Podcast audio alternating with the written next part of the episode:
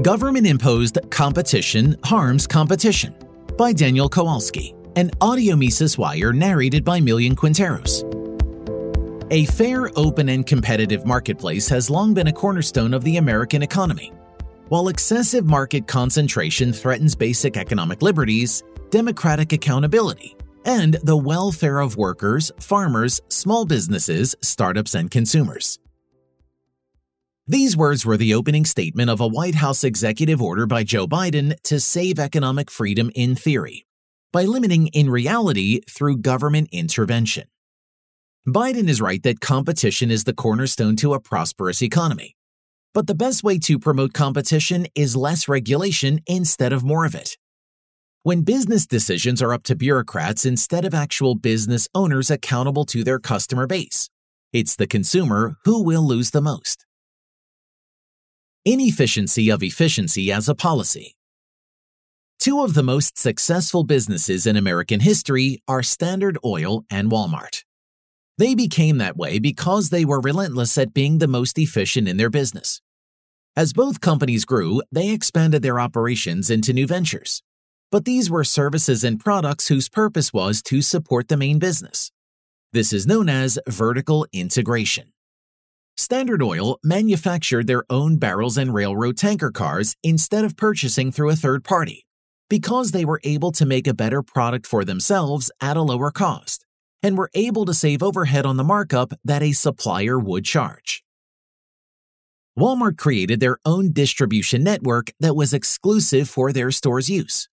They used their own trucks and drivers to deliver stock to and from their stores instead of relying on someone else.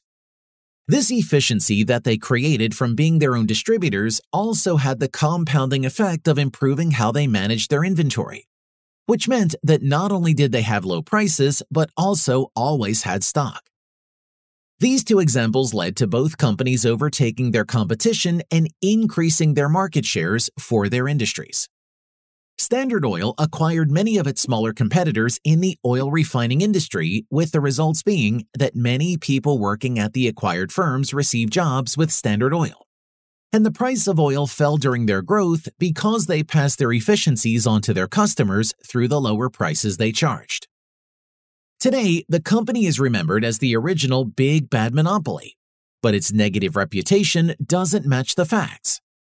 Kmart was America's largest discount chain as Walmart was growing. Walmart not only went on to become number one through their superior business practices, but Kmart today is now practically out of business. That is how things are supposed to work in a free market. But today's politicians feel like they have the need to regulate this because it's not fair to the business owners that ended up losing the game, despite making a lot of money as they played it. Instead, today there would be calls for Walmart to spin off their distribution centers, and we might later find out that those politicians received donations from Kmart. Or there might have been regulators preventing the Standard Oil drums and cars being used because they weren't from an approved third party. In each of these hypothetical situations, the government would be promoting competition but through fragmentation and the cost of this would be greater inefficiency, less innovation, and higher prices for consumers. Small businesses can compete against behemoths. In Sam Walton's autobiography, Made in America, he acknowledged the criticism that his company Walmart was out competing smaller businesses, which was leading to their closure.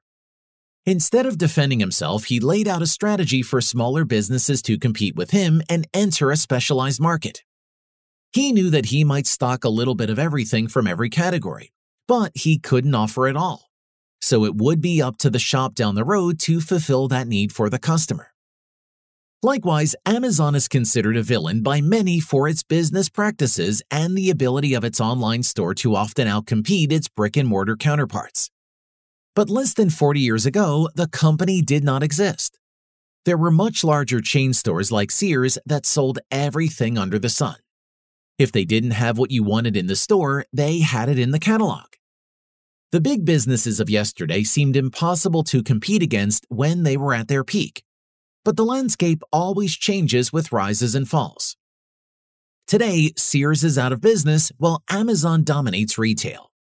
Amazon did this because they sold books online, became the best at it, and then expanded their product lines. Government regulations hurt competition. Government rules and regulations bear heavy costs on businesses in many ways.